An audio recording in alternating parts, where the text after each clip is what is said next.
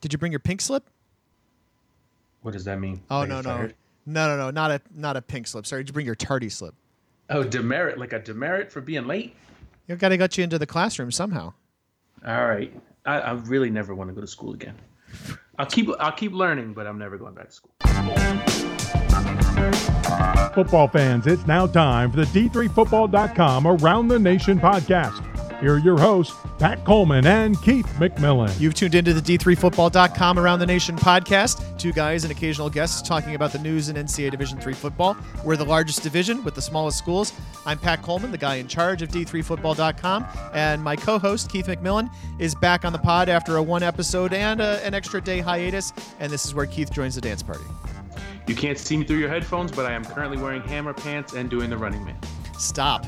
And if you are someone who comes from underneath a rock, emerges after the weekend, yawns, rubs their eyes, and say, "Hey, what did I miss?" Well, first of all, you missed an entire podcast, uh, and that's not to say that you can't listen to them out of order. But just so you know, I'm going to say this up front: Adam Turer and I did an entire extra podcast just about the Tommy Johnny game on Sunday. So, although we won't ignore it here on the regular weekly pod as well, just know that there's another half hour of it or so for those who are really interested in absorbing all the things about Division Three football. We have that for you. It was worth the trouble because it nearly filled the stadium where baseball's Minnesota Twins play, and it also matched up two ranked teams in what might now be Division Three's most fervent rivalry. You and Adam got to get into the weeds a little bit, and I enjoyed hearing from Frank Rakowski on how the rivalry has been revived and the clips from both coaches as well. That's what you and I are going to talk about coming up in a little bit about the Tommy Johnny game, where this stands in the pantheon of rivalries. I think that's something that I, I promised on Twitter, so it's good to actually have that. Um, but yeah, if you missed that podcast, uh, it's the previous one in the feed. You've had an extra day to listen to it, and hey, maybe you thought it was this week's full podcast, and we're super confused about we only why we only talked about one game.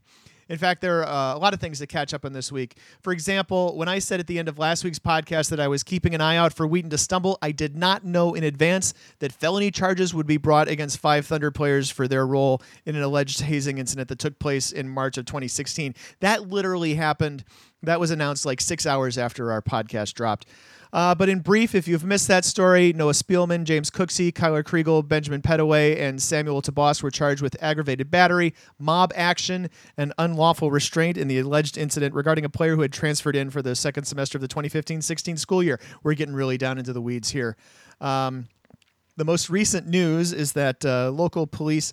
The most recent news is that local police said they waited so long to bring charges, in part because the victim required medical procedures for two tears in uh, shoulder muscles. So these players had already been punished with, according to uh, multiple published reports, 50 hours of community service, being assigned an eight page essay, and then suspension from the first game of the 2016 season. And since then, following their arrest, the public learning about the story, all five have been suspended until further notice. Uh, Kregel is an All American at center. Spielman is a starting defensive tackle. Uh, one of the other three players started until recently. Uh, was uh, supplanted in the starting lineup. Keith, there's a lot here. And uh, Wheaton football program, uh, well, I, surrogates, I guess we'd call them, have been uh, actively pitching alternate versions of this story off the record that are more favorable to Wheaton College. But this is something that thankfully is going to be settled in the legal system and not here. Sure, and you always consider your sources, Pat. But I think the big takeaway here, for those of us who aren't necessarily in the know, is that the version of the story that re- results in felony charges and, and frankly, in, involves some pretty sick stuff is either one the college wasn't prepared to deal with or was attempting to deal with quietly. And that's where the reaction splinters because some people get really angry and accusatory, and perhaps rightfully so. And when you add in that it's small college football at an institution famous for its evangelical Christianity, and you touch on some of the things that were allegedly said about Muslims during the incident, you get a story that's really hot to the touch now as far as things happening in little old D3 go. Yeah, it is. Uh, the thing about you talk about the version of the story that uh, we hear from Wheaton folks suggests that the college thought that this was not as serious an incident as uh, law enforcement apparently thinks that it, it is, and that they thought that they had dealt with it in a relatively fair and equitable manner. Um, you know, some of the stuff that, uh, uh for example, and I know we're dangerously spitballing here on a on a story that, as you said, is is pretty red hot. But uh, one of the other recent developments to this story, Keith, is that uh, a letter that was sent by the college to the victim of of this uh, alleged hazing suggested to the victim that they did not find his story credible. And I am only saying this out loud uh, because the college confirmed that the letter existed. College hasn't said anything else. College hasn't made a lot of comments, but confirmed that that letter existed. And that is probably why there's such a disparate reaction between law enforcement and the internal process that was done at Wheaton.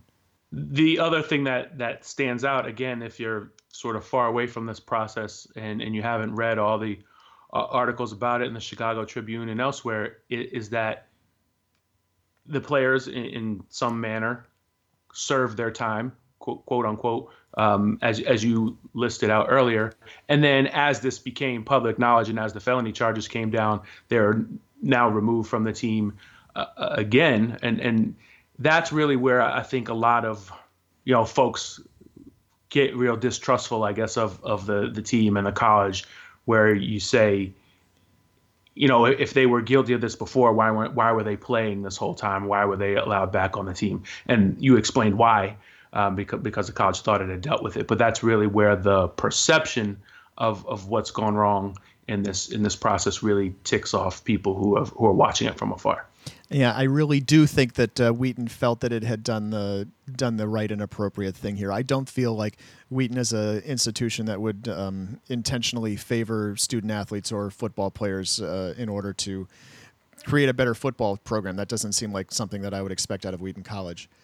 Uh, let's see. Things happen on the field too. We'll uh, get to the 37,355 fans in a few minutes, but instead, let's look at the fall of John Carroll or the autumn of John Carroll, which is the fall of John Carroll. Uh, Heidelberg never trailed in its game versus John Carroll on Saturday, and really just thoroughly handled the Blue Streaks, beat them 47 to 21.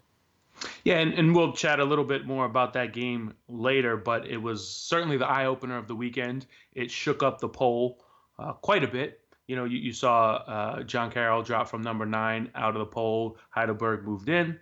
Uh, and at this point, I think it might be time to consider that Tom Arth, who fueled the John Carroll return to prominence and is now coaching at Tennessee Chattanooga, is a really good coach who had a really good staff. And a lot of the same players are still on the roster for Rick Finotti, including quarterback Anthony Meglin, running back Roe Golphin, and linebacker Mason McKenrick. Those are all guys who were big stars last year, still on the roster this year. But the Blue Streaks are not playing nearly as well as they did last season when they were a national semifinalist tough situation for Finotti to jump into, and this is something we've uh, written about previously on the site. But he's a collegiate head coach for the first time. In fact, he's only had one year of on-field collegiate coaching experience. Last year as a defensive assistant at the University of Michigan.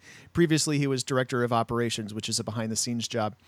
Um, you know, I think Keith, it's too early to put John Carroll in the same camp as Capital, which has yet to recover from losing Jim Collins more than a decade ago. But uh, you know, maybe this is more like when John Carroll lost Tom Arth for the first time, right? When he was a quarterback and graduated.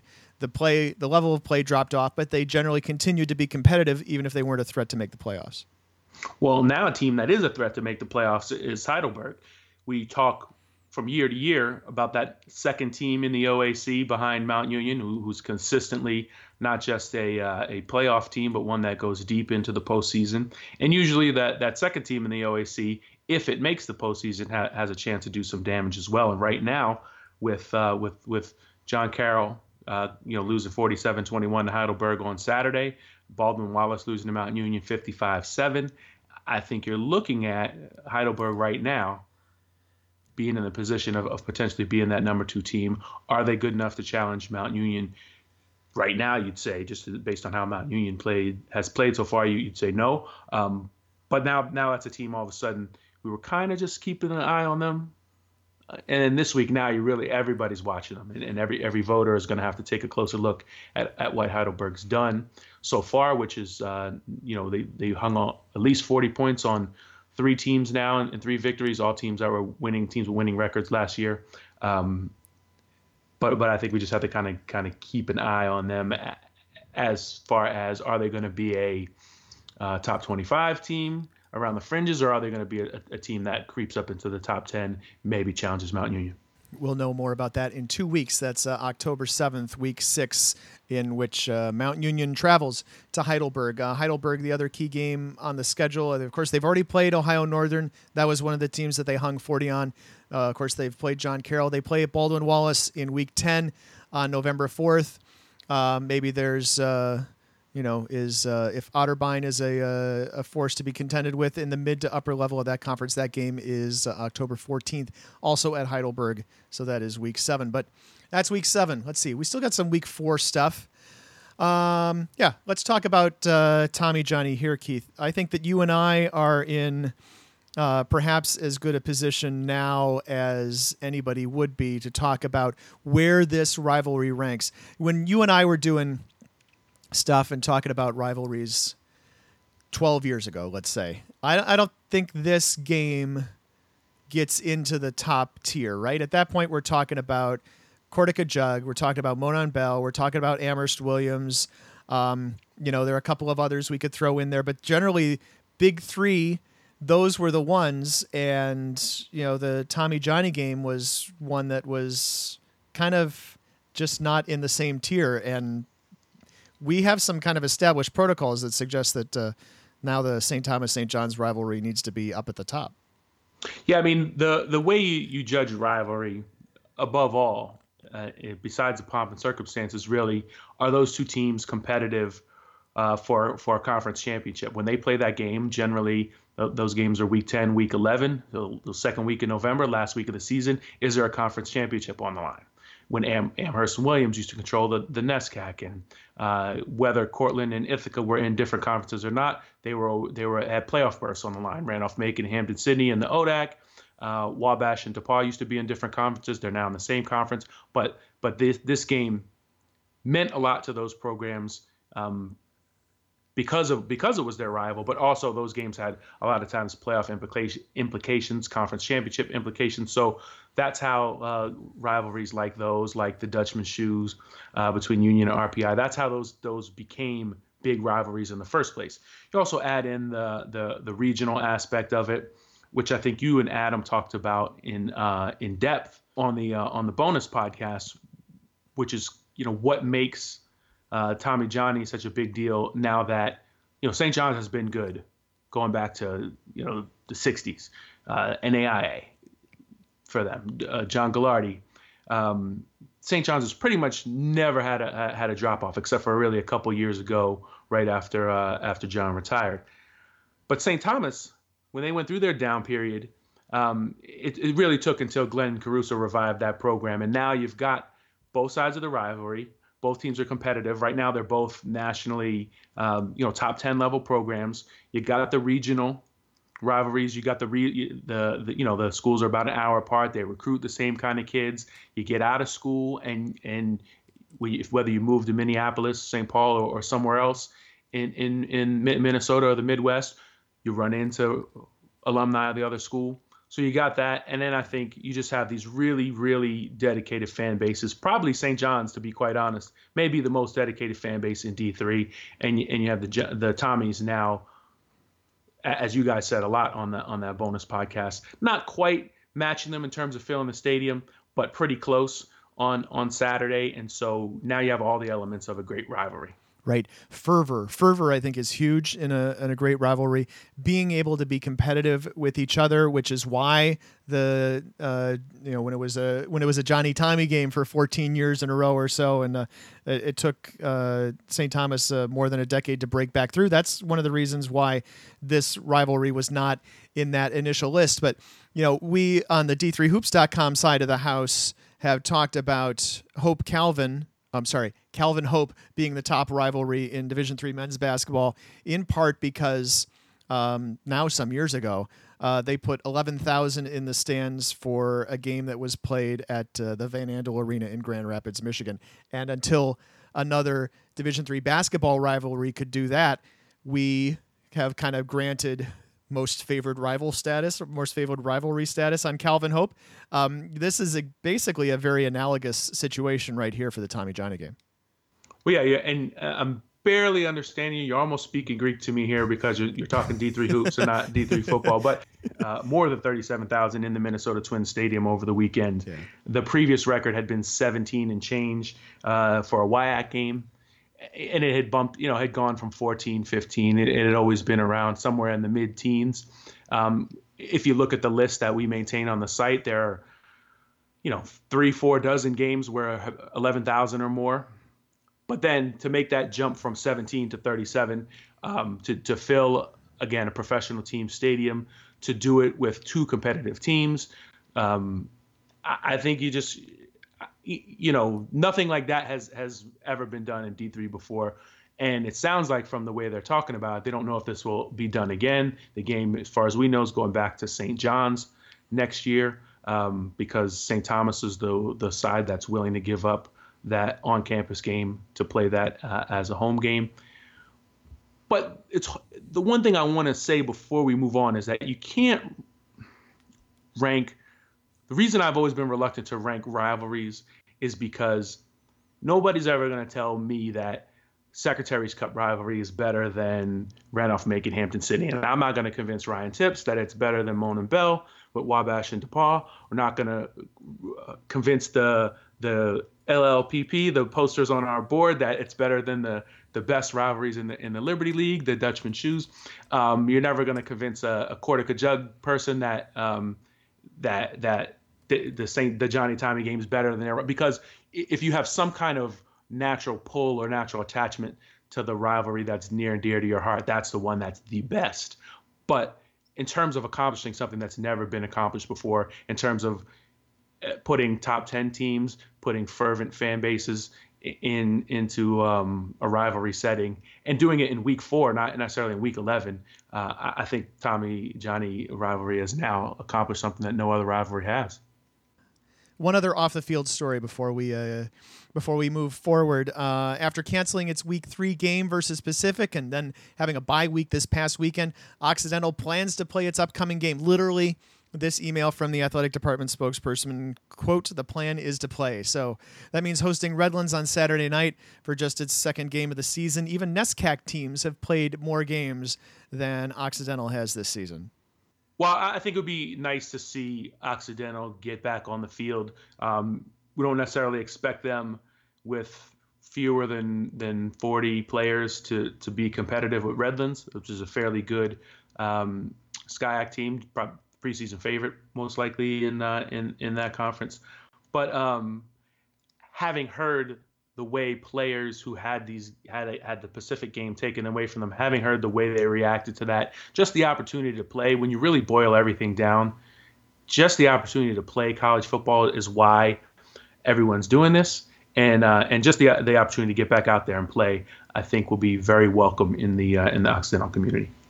I think it was probably also a, a welcome way for the College of Wooster and the Wooster program to uh, kind of deal with an emotional week for them. Campus and the football program have been mourning the loss of senior offensive lineman Clayton Geib, who died last Sunday after he said he was not feeling well following the team's win versus Ohio Wesleyan. His team opened Saturday's game at DePauw in the missing man formation in tribute.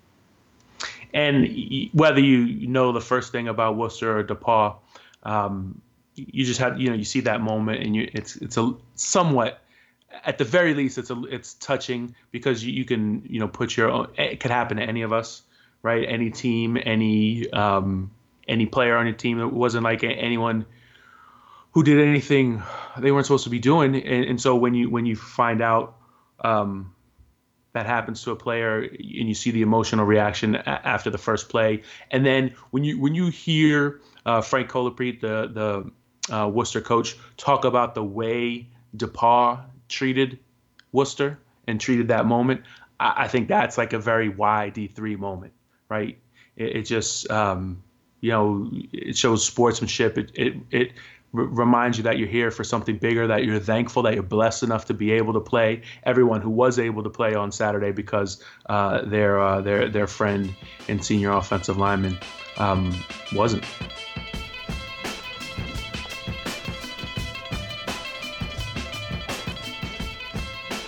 It's the time in the podcast where we should mention that the D3Football.com and Around the Nation podcast is currently sponsored by FanRaise.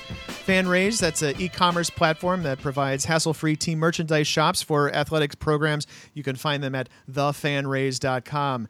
Um, Keith, we've, uh, we've talked about these guys a, a couple weeks, and we're very thankful for their support on this podcast. Um, one of the things that uh, we have uh, focused on previously, of course, is about you know how it's easy to set up their online stores, and it doesn't cost anything to set up. And you can have uh, more than 125 unique pieces of apparel and accessories on those stores, and they don't close. But you know, they're not one of those time limited things that you can only have up for three weeks. Uh, we haven't talked so much about uh, increasing fundraising for teams because that is, uh, you know, obviously another reason why you put your merch out there, right? It's not just to get merchandise into the hands of your fans. Although, you know, from an altruistic standpoint, that's a great thing to do. Um, you know, it's also to have the money come back to the program. Sure, and, and FanRaise has a, a profit share model that's uh, unlike uh, any other one out there. So that's you know one of the main reasons you, you you can raise money for your team, and then you get your time back. You know, FanRaise ships all the orders directly to customers. You never have to sort through, coordinate a bulk order, you get your time back, you raise money for your program. It's uh, it's a great deal. We're happy to be uh, be sponsored by FanRaise, and if you are uh, interested in setting up one of the online stores, visit thefanraise.com today to sign up for your free store.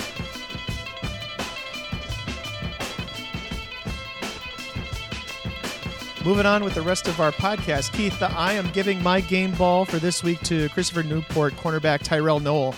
He's intercepted a pass in each game this year for the Captains and picked off two of them Saturday in CNU's 16 8 win at Montclair State. That gives him five on the season. His first pick in Saturday's game led to a touchdown drive by the Captains, and the other came on a Montclair pass to the end zone. I just also wanted to point out Captains are 3 and 1. Only loss is the 33-30 defeat by Frostburg State earlier this month. So, I mean, I'm going to be waiting for key games over the next couple of weeks, but it's fair to say that uh, Christopher Newport is on my top 25 watch list. Uh, also, I need to create a top 25 watch list and make note of that. yeah, you may want to get on that. Um, I honestly wanted to give my game ball to someone for offense this week just to, to be a tendency breaker. But uh, Heidelberg's defense intercepted John Carroll quarterbacks five times in the week's biggest upset and uh, turned a two score game into a four score game with consecutive interception return touchdowns off the starting quarterback and his replacement to sandwich the break between the third and fourth quarters of that 47 21 Heidelberg win. The offense helped too as Tyler Stoyle passed for three scores and more than 300 yards with three receivers having seven or more catches. Look, the Student Princes, that win knocked ninth ranked John Carroll clear out of the poll, moved Heidelberg in at number 24. That is worth a game ball.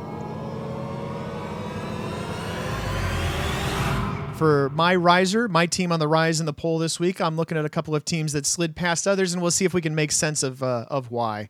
First off, near the top of the poll, North Central slipped past Wheaton, taking over the number four spot. Uh, it took a flip of. We're getting geeky here. Poll poll watching 201 here. It's the 200 level course took a flip of 16 points each way to do that, or the equivalent of moving one spot on a little more than half of the ballots. If you think that uh, Wheaton's All American center and starting defensive tackle won't be back this year because of the legal matter we talked about earlier, then I can see where that might lead some of the voters to make that change. Uh, I'm also looking at the pairing of Delaware Valley and Frostburg State. So these two are kind of tied together because they similarly dismantled Stevenson. That seemed so much better when I said it in my head. Similarly dismantled Stevenson dismantled Stevenson in a similar manner. Uh, anyway, regardless of however I want to say it, those are two teams that should uh, should remain close together, and I'm not sure they're currently in the right order. Well, for my riser in the poll this week, I'm going to go with uh, Wisconsin Stout, number 22 now this week, and, really they got pulled up by virtue of St. Thomas's win against St. John's, which either pulled the Tommies back up voter ballots or justified the faith that voters showed by not moving the Tommies too far down. But the Blue Devils, remember, have beaten St. Thomas, so if you go by the transitive property, you got to find a spot for them on your ballot. They go to Platteville and then Whitewater the next two weeks, so we'll find out what they're made of. But for now, you kind of sort of obligated to give them credit for beating the Tommies, who beat the Johnnies, who've looked darn good so far. If Stout finishes, you know, six and three, and then is, you know, that basically makes them four and three in the in the WIAC. That's still a, a really good team, and even if that's the fourth place team in the WIAC, some years the fourth place team in the WIAC is in that number 22 range. So I could totally see, uh, even if they don't run the table, they end up still being rankable or in the top 25. For my slider, for my team dropping down the poll, there actually aren't a lot of teams that slid in the poll without losing or without a clear explanation. Uh, I already mentioned Wheaton above. Um, and my big slider of the week is someone who wasn't ranked in our poll. It's a team that was ranked in the coaches poll after our voters gave them four points. Four points. But you can go search for the AFCA Division Three football podcast for discussion of that. And I will say that for St. John's, I think number nine, where they are now, is about right. I still think they're better than Frostburg and Del Val, but I don't think they'll hang with the teams at the very top of our top 25. You can never resist taking a shot at the old AFCA poll. I just, man, you know, you see a disparity like that, um, you know, four votes in our poll and number 25 in the other. I, I just, you know, it, it, it begs something. Something's going to happen. Something's going to give. Often it uh, it gives pretty quickly. Well, I don't. I don't even look at any other poll. That's how much I trust the the 25 person panel we have, and I know that's the company line, but it's also the truth. Um, for my slider, uh, Wabash comes down the, uh, or actually is off my ballot this week. Uh, they they were just barely on it, so it wasn't that they they fell very far. But look, I, I get the win is a win logic, but when the Little Giants trail or lead by a point or two nearly the whole way, a field goal with 6:11 left provided some breathing room in a 25-21 win against Hiram. When they if they do that while George Fox is blowing out Wisconsin Eau Claire, pronunciation 101. Buena Vista. Monon Bell. Buena Vista. Monon. Eau Claire. Monon Bell. Eau Claire. Uh, Berry's beating a top rival, Framingham State, and Springfield and DePauw rolling. Hobart and Johns Hopkins are doing what they do. It just goes to show that there are too many teams winning impressively to to give a spot low on your ballot to a team just because you did so last week. There are 249 teams, only 25 spots in the poll. So by nature, there's going to be a lot of competition for those spots. And just barely beating an okay at best team doesn't necessarily mean you're top 25 worthy. Yeah, you know, Keith, this week is actually the first week in, in, which I did not completely rip up my ballot. In the previous weeks, I didn't even look at what I had, uh, how I had voted previously, and I just started slotting teams uh, one to twenty-five individually uh, from a from a blank slate. This week, I actually did look and go back to what I had done the previous week, but I am usually not. I'm not opposed to dropping a team that that doesn't lose, and I think we've had that conversation on this podcast before. Yeah, and I also think early in the season, because there's so there's so little to work with, it's okay to make sweeping changes to your to your ballot. When you have eight or nine games to go by, one game shouldn't affect it nearly as much as when you only have uh, two results or three results to judge off of. I mean, you know, you you see a team play okay. A good example is John Carroll last week that that barely beating Baldwin Wallace. That was probably a warning, uh, and now we, we saw we saw this week, and uh, we may see the same thing from Wabash, or we may look back in eight weeks and say, ah, that was just their one average game. They didn't play that well, or, or maybe Hiram turns out to be pretty good this season. Who knows? But for right now, given the information we're working with, you just have so many other teams that are 3 and 0, 4 and 0 in impressive fashion that if you're, you're giving away spots low on your ballot uh, to teams who, who aren't impressing, you know, you're not really doing it justice. Before we completely move on from sliders, we should acknowledge that John Carroll's drop from number 9 to out of the rankings is extreme but not unprecedented, according to crack D3Football.com researcher Frank Rossi. Hardin Simmons made the same drop in 2007. Pat, and you, I noticed you grabbed a, a couple other times this happened as well. Um, in week eight, I'm sorry, in week one, 2009, number eight, Willamette dropped clear out of the poll. Um, and uh, week three, 2012, number 11, Trinity, Texas dropped out. So it's not completely unprecedented. The thing all those weeks have in common is it's very early in the season. You may have a preseason uh, thought, notion about a team. It maybe even be built on the season before, and then the results don't deliver. It's okay to drop a team from from at the fringe of the top ten, clear on out of the poll. I will say though, for St. Thomas, they they got much more benefit of the doubt when they lost to Wisconsin Stout, and they, they turned around and, and justified it.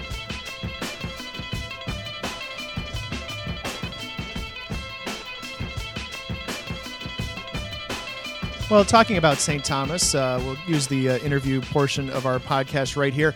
We talked, as we've said a couple times, there's a whole entire podcast about the Tommy Johnny game. Um, one of these clips is from that, but there's a, there's more here. And if you're only interested in uh, listening to one Around the Nation podcast in any given week, listen to this one, I guess, because we'll also talk about this game. Uh, we're talking with Glenn Caruso, the St. Thomas head coach. The first response you'll hear is him talking during the news conference about him and his team staying in the moment in front of the big crowd. And then I follow up with a couple of questions one on one. My hope for the players was very simply that they played with joy in their hearts and that they fought in the most positive manner that they can and battled. And we knew that, look, it's a really good football team. You know, they, would they come into the game like 68 to 3 or something average score? And um, I just wanted our guys not to get too caught up in the game that they couldn't enjoy the moment that was out there. There have been a lot, a lot of great football teams and a lot of games and a lot of rivalry games over 100 years in college football and in 40 years of Division 3. And for us to be the team that's blessed with the opportunity to be able to set the attendance record and do so in fine fashion is an absolute honor. Where does this rivalry go from here? This is like the pinnacle of Division Three right now. I mean, we've done a lot of really neat things in the last 10 years. We've grown the attendance from 7,000 our first year to 30. I don't know what it exactly. I'm going to say 37, 35, whatever it is, 37,000. So that's pretty awesome. I, one of the highlights of this rivalry to me was really playing twice in one season two years ago because I think that speaks to how good both teams are to make it into the playoffs and then win playoff games to face face uh, against each other. But it just, I think either, both teams fuel the other. And I feel like it's a, a beautiful symbiotic relationship. I, I know that our program is better for the legacy that that is left behind by prior rival teams, and that starts with Coach Gagliardi. And my hope would be that our strength makes our rivals better as well. I know you addressed this in the news conference portion, but you know everybody knows Treadle's name, everybody knows Roberts, everybody knows Parks nobody really knows Jeremy Molina. No, and, and uh, that might might have been part of the reason why he snuck out those yards today. But one of the things I really love about our players is um, they work their hardest and they are, they're patient. And when their opportunity arises, usually they make the most of it. And that's what you saw to Jeremy today. You guys are coming off of a pretty low low a couple weeks ago, right? Taking a regular season loss in a place maybe you don't uh, expect to. And then how does it feel to kind of turn that around 180 here? I, I don't think it's 180. Thank you. I don't think it's 180. I, I certainly, look, I know we lost and we won, but I still feel like it got us back in the direction that we need to go. But as I told the team after the game, I'm happy. I'm excited. You should be too. But man, we got a lot of work. This is simply a building block that we've got to grow from. If this is the highlight of our season, we're not going to be where we want to be. So we have work to do no hidden highlights in that, Keith. Uh, every game was uh, every highlight in that game very out in the open. But let's talk about some hidden highlights throughout Division Three on Saturday, and I'm going to start with uh, East Texas Baptist beating Belhaven, 79 to 40. Late game, long game. Didn't have details on it until well after we closed up shop for the night on Saturday, and the details are impressive. Uh, ETBU led 34 26 at the half, scored less than two minutes into the third quarter to go up by 15. Later, they rolled up 24 unanswered to make it 72 32. And, frankly, from there, the rest doesn't matter. But uh, the numbers, some of the ones that pop off the page on offense, Two Tiger quarterbacks combined to go 31 for 40, with uh, Drew Smith doing most of that damage. Two receivers caught a pair of touchdowns apiece, and each went over 100 yards. Uh, East Texas Baptist is going to get its biggest test of the season next week with Hardin Simmons coming to town, however, and we'll see how good that offense really is. Well, again, my hidden highlight is not really hidden because it's in the play of the week highlight reel, but it's worth mentioning anyway. Trinity of Texas they won a game against Chapman. It more or less had no business winning, a game that functions as a lesson in never giving up. The Tigers allowed the Panthers to score 21 points in the first quarter and carry a 35 21 lead into the fourth. Even when Trinity tied it, Chapman calmly drove for the game winning 27 yard field goal attempt, except Trinity blocked it to send the game to overtime. Trinity has the ball first, goes nowhere, misses a 43 yard kick wide left. So then Chapman takes over, and all it needs to do to win is basically not move the ball and, and, and kick its field goal um, or score in any way, shape, or form, except Jacob Blankenship comes flying in on first down, knocks the ball from Ricky Batista's grasp, and Mitchell Globe scoops it and goes 63 yards for the game ending score and a memorable finish for Trinity, while Chapman falls to 0 2 in the worst way. That was just a fantastic way in which that game ended. We have the highlights, as you mentioned, um, it doesn't really do it justice, even though they're two great highlights because it doesn't uh, it, it doesn't talk about all the backstory that you brought into that. Right. There, there was a lot of context to that game. Chapman really should have won it um, in regulation. They should have should have won it in first overtime, and um, and probably you know they were so far in control early in the game when, when you score 21 in the first quarter that uh, they're they're probably almost definitely kicking themselves for letting that one get away. My most surprising result from week four has to be Misericordia defeating Wilkes 43 14. Another one of those games, Keith, where I again look at the score and make sure it was actually input correctly, not input backwards. Misericordia had only won one game in the month of September in its entire history before this game on Saturday. Sophomore quarterback Brady Williams moved into the lineup for the Cougars in week two versus Albright, and his performance has steadily improved uh, to the point where Saturday threw for 174 yards, ran for 218 in the win. Uh, Misery isn't likely to find some company right away for that lone win as it travels to Stevenson this upcoming week, but at least opponents are going to have to start changing their game plans a little bit going forward. Uh, I see what you did there. I double taked took on that one too. Grove City's win got a bunch of shine and snap judgments, but Misericordia has had four straight one and nine seasons and, and got an early win this year. Uh, anyway, my double take is for Buena Vista. A week after the dramatic finish and proper pronunciation on the the, the podcast, uh, that a week after that dramatic finish against Central, they lost uh, 73-34 at Loras. It was a 28-21 game early in the second quarter, and then Loras started getting some defensive stops, and Buena Vista, uh, they didn't. Loras scored on drives of three, four, six, and five plays wrapped around halftime to blow it open the Duhawks had 18 possessions and 631 yards. And hey, this is starting to sound like stat of the week. Yeah, I mean, I have a stat of the week for you, but it's going to sound pretty much the opposite. Uh, you know, this one because uh, the box score is borderline unbelievable. As in, I'd like to take the video of the game and double check that it actually even makes sense. This is uh, from Wesley's 66 nothing win uh, against William Paterson, and this is not your normal 66 nothing game, if if there's a such thing as a normal 66 nothing game. Wesley held Paterson to 20 yards of total offense. That's right, less offense than you might get from going one end of your city lot to the other. Uh, Peterson only snapped the ball. Peterson. Paterson only snapped the ball 43 times, threw for just eight yards. And here's the kicker. Uh, um, you know, the kicker. Uh, somehow they possessed the ball for 29 minutes and 31 seconds despite having just two first downs and, again, 20 yards of total offense. For my stat of the week, uh, let's take a look at uh, Chaz Middlebrook, uh, Pat's favorite, because uh, because he interviewed him for uh, for kickoff one time. Uh, the McMurry running back, he's leading the country in rushing right now. Just a mere 24 carries for 163 yards and one touchdown this week, 6.7 yards per carry. That is so far, and only his longest rush, by the way, 27 yards. That's his worst game of the season. The other games have been 291 yards, 279, 173, all at least three touchdowns he is way out in front as far as uh, the uh, actually not that far out in front um, for leading the country in rushing. He's got 895 yards through four games. He's almost to a thousand, well on pace for 2,000, assuming uh, he stays healthy for 12 games. He's in front of uh, Trewan Marshall from Geneva by about 50 yards, and Joey Valdivia from Lake Forest by a little more than 100 yards. So the uh, running game certainly is not dead, especially uh, at McMurry. That's a that's a guy I got to get out and see play. Uh, they uh, their their uh, their best opponent in my general vicinity would be Saint Scholastica. They play up there on November fourth. I'm not saying I'm dying to go to Duluth on November fourth, um, but if I do, I'll dress warmly and see if uh, see what Chaz can do against uh, one of the better defenses in the UMAC. Yeah, that sounds like a good, good way to freeze. Uh, let's see. Are we doing a coin flip on quick misses, quick hits? I mean, I can uh, I can I can take quick misses because I believe I was one of the five who uh, failed to pick a team that would get to 4 0 this week. But Pat, you picked one that didn't even play because SUNY Maritime uh, might have gotten its game, name on game day on ESPN on Saturday morning, but they uh, did not take the field. Charlie, come on out and get your whooping.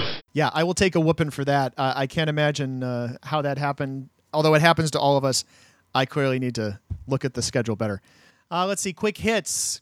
Second time around was the charm for picking John Carroll to be upset as it uh, came through this time in week four.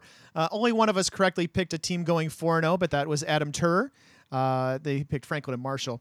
Frank was the winner of the attendance is right, although, as he put it, I was just a couple of reverse digits away from winning both showcases. Um, I nearly hit it on the head. 37 5 35 is what I predicted for the attendance for that, you know, that football game on Saturday instead of 37,355. It's like you're you got your 50-50 raffle ticket and the guy starts reading off the numbers and I'm like, ah, crap, so close. Uh, so Frank was the closest without going over. He had 36 106. And by the way, this is not tickets sold. This is actual turnstile count. That is literally how many tickets they scanned coming through the door. Uh, also, thanks uh, to our quick hits guest this week. That was Howard Sinker, digital sports editor for the Minneapolis Star Tribune. And uh, by the way, all those no, all those numbers are uh, the Johnny Tommy attendance if uh, if, if you weren't uh, clear on what we were talking about there. I think we've only mentioned it four or five times in this particular podcast, let alone Sundays. So it's good to be clear.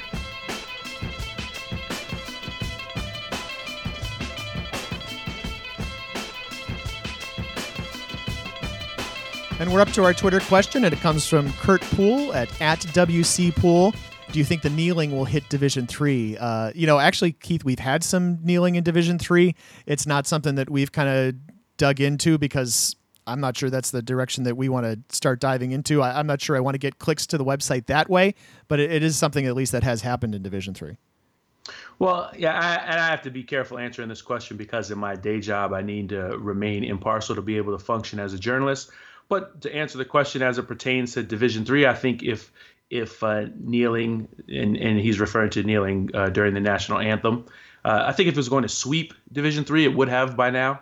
Uh, for one, it's not really a new thing. Colin Kaepernick got noticed kneeling more than a year ago, and it was only because the president squarely focused his ire on the NFL that this weekend became what it was. Uh, but people have been observing the national anthem in their own ways for decades, whether you want to harken back to Mahmoud Abdul Rauf in the 90s or Tommie Smith and John Carlos on the Mexico City medal stand in 1968. Specifically, this current slow building protest is really in reaction to the spate of police violence, where, let's make this clear, the victims are generally black and the killers go unpun- unpunished by the justice system. That's not new, and so I don't think you'd suddenly see it come to Division Three. On one hand, college is often where protests take hold because you're dealing with educated people who often have the time and the means to think outside themselves and have little to lose in terms of job and, income for families by speaking out. And to be honest, Division three football teams are generally majority white, and kneeling during the national anthem is not an issue that we've seen white people respond to with the same fervor as people of color if, if, we're being entirely honest as well, many people are conflating any demonstration during the anthem with uh, respect, with disrespect for the American flag or dislike of the country, as though you can't love something but not be in love with every part of it. So it takes some courage to demonstrate. Uh, if you know it's not going to be popular, and I think it's likely that Division three coaches and administrators, if they had that courage and desire to speak out, we would have seen it by now. Kurt Poole, I don't know what kind of answer you were expecting, but uh, that's the uh, that's the definitive answer from the uh, Around the Nation podcast. Um, this was another question that was asked of us in response to this. How about, and I'm just withholding the name because it could apply to a bunch of people, uh, as a candidate for the top 25. They're three and zero. Oh. Keith, this is here. Uh, this is the opportunity where you get to tell us today how many teams are unbeaten. I mean, this is literally one of my favorite things that I used to do for when I was writing the Around the Nation uh, column uh, you, just count because I think it's so easy to forget just how huge Division Three is, or to, to, not even not not even forget to just not know that there are nearly 30 conferences, nearly 250 teams. Right now, there are 13 teams at 4 and 0, 26 more at 3 and 0. Uh, UW Oshkosh and Stout are 2 and 0, and that's not even that's not even counting the uh, the NESCAC teams. So you're looking at 39, 41 at least you know maybe 45 unbeaten teams. You can't squeeze them all into the top 25. No, indeed, you the laws of physics uh, uh, definitely apply here. Yeah, you don't have to be a math major for that one.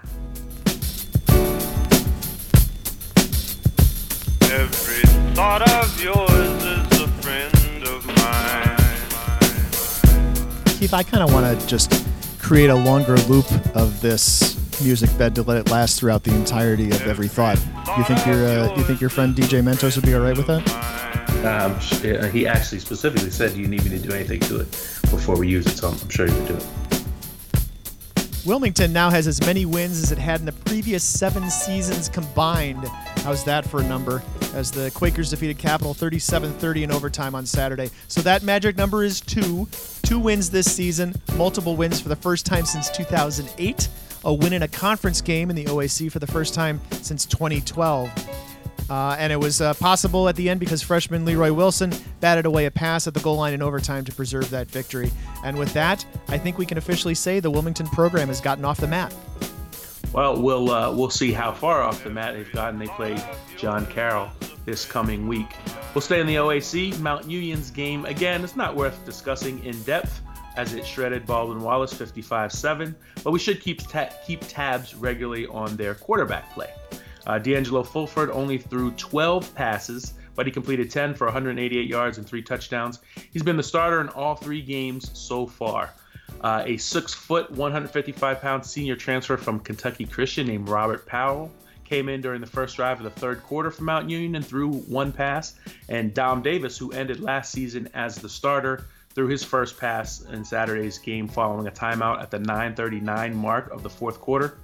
Mount Union has outscored opponents 182 to 10 so far, so there's been plenty of time to experiment under center, but they really haven't needed to or, or wanted to, as Fulford has thrown 51 of the 63 passes so far for the Purple Raiders. So, if you've been following someone else and not really paying attention to Mount Union, this is where you make a note to self to start paying attention to Fulford, who is the nation's leader in passing efficiency by a lot, um, because uh, it won't be the last time we discuss him. I think this needs to be a, a regular feature as well. The uh, Mount Union quarterback watch. Well, except that I think what we're seeing here is that uh, Luke Poorman, Dom Davis, guys who, who had success starting for Mount Union last year when they were uh, auditioning a handful of freshmen, I, I don't think they are um, the part of the plan right now. I, it looks looks like again from afar, not having any uh, deep insight in alliance, that um, that D'Angelo Fulford is the guy. That's one of the things about a, a, team blowing out so many opponents is that guys might get a lot of snaps, but they're not going to throw a lot of passes. What we need in uh, what we need in stat, what we need in stats, whether that's Stat Crew or, or Presto, we need you guys to do this is uh, add a stat line that uh, describes how many snaps a quarterback took. Thank you. I'll put in my support request tomorrow. Uh, let's see. At Frostburg State's win at Rowan. That's a 13th in a row. Bobcats are 4 0 for the first time since 1999. 24 uh, 0 win versus the Profs, and uh, Frostburg's run defense allowed just 46 yards rushing. Okay, so that's a little higher than the average they had coming in, but uh, 11 yards per game as a rushing defense average, that's a little tough to maintain. We mentioned last week the big Centre Berry showdown uh, in the SAA, and it uh, wasn't an offensive showcase by any means. Um, Berry just getting over 300 yards total, both teams rushing for barely more than 100. But the big difference in that one was uh, Berry forced four turn- turnovers. Centre didn't force any. Berry wins 28 14. They take control of the SAA and almost eke into the poll. They are the first team in others receiving votes. Yeah, I think they would get into the poll. There just have not been a lot of teams in the lower half of the poll that have lost and dropped out. We don't have more than one or two teams dropping out, so it doesn't open up a lot of spots. Uh, but uh, you know, if you're thinking about a team, you got to keep an eye out and keep a, a, spot, maybe keep it warm for. Carnegie Mellon should probably be on that list. That's a team that's three and zero oh with a, a win at WashU in the opener. However, is the only one to write home about right now especially because Thomas More is struggling. They have W and J coming up in two weeks, and then they finish with Case and uh, with Westminster. So we will definitely know by the end of the season where Carnegie Mellon stands. Well, uh, for teams that didn't start the season in the top 25, but have either moved in or have moved on to the, the radar, how about Brockport? Uh, fell behind for the first time this week uh, against Utica, but uh, kept on rolling, 128 14. Uh, beautiful balance in their game uh, 244 passing yards, 233 rushing, held Utica to 210 yards total. That that it's it's happens every year where there's some team that you know you think maybe a six and four, seven and three type team, and they come blazing out of the gates. And and right now, uh, for me, Brockport's a team I, I put you know fairly high up on the ballot it's almost like you take preseason expectations for them and St. John Fisher and kind of completely flip them on their heads. Maybe not this year's preseason uh, thoughts about Fisher, um, although they were ranked 23rd in our preseason poll because we opened that up to all 25 voters, but uh, in kickoff we predicted them to go five and five. They're 0 and four right now. I thought five and five was too pessimistic. Now it might not even be attainable. And before we uh, move on with the rest of the podcast, just one final note. On Monday, Tyler Hopperton, who was the interim coach at Mount St. Joseph, had that interim tag removed, and he'll have slightly more job security as Mount St. Joseph non interim head coach. Uh, Mount St. Joseph, two and two here for the Lions in the early portion of the season. Keith, I thought we'd skip the Craig Burrows collection for a week. I also did not have a chance to get out into my garage on Sunday, so that's a good reason to uh, come back to it. Why don't we talk a little bit instead about week five instead of talking about boxes?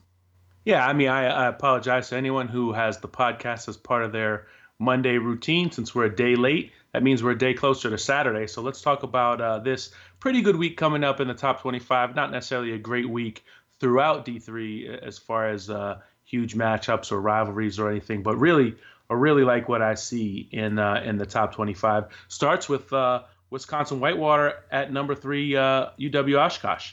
Whitewater, those two early losses to uh, Illinois Wesleyan and Concordia Moorhead put them behind the eight ball a little bit. They bounced back against WashU. Now they get a chance to pretty much wipe the slate clean uh, at Oshkosh, a team they were they were neck and neck with uh, last season.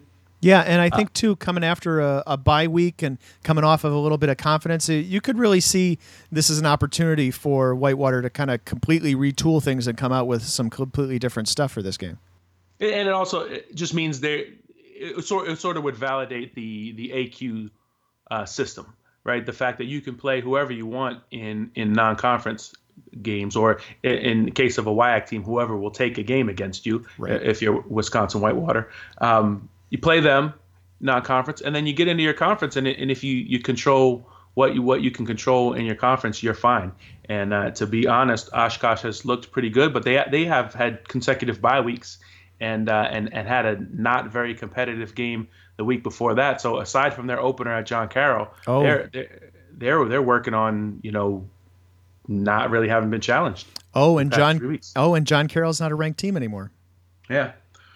Another uh, great game next week. How about number 14 Whitworth at Linfield? Number eight. We've been looking forward to this um, pretty much since we realized Whitworth's going to be pretty good this year. And, uh, Linfield lost a ton from that very good team they had last season. The thing about being stuck on an island, and by island we mean uh, not the state of Oregon uh, or Washington. We uh, we mean the D3 island. There's very, there's only uh, 16 teams or whatever west of the Rockies, so you don't get a chance to see these huge games very often.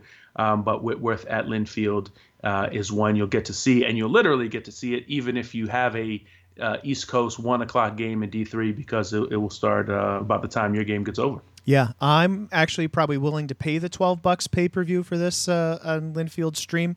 Um, you know, every obviously everybody else your mileage may vary, but uh, this is one I might actually pay to watch. Yeah. Uh, another one you may want to peek in on number 19, Illinois Wesleyan at number five, Wheaton. Uh, the CCIW's already had some pretty huge clashes uh, early in the season. Wheaton beat Carthage uh, a couple weeks ago, and that was before Wheaton became a national story. Uh, Illinois Wesleyan, of course, became a national story for football reasons because uh, because it beat Whitewater.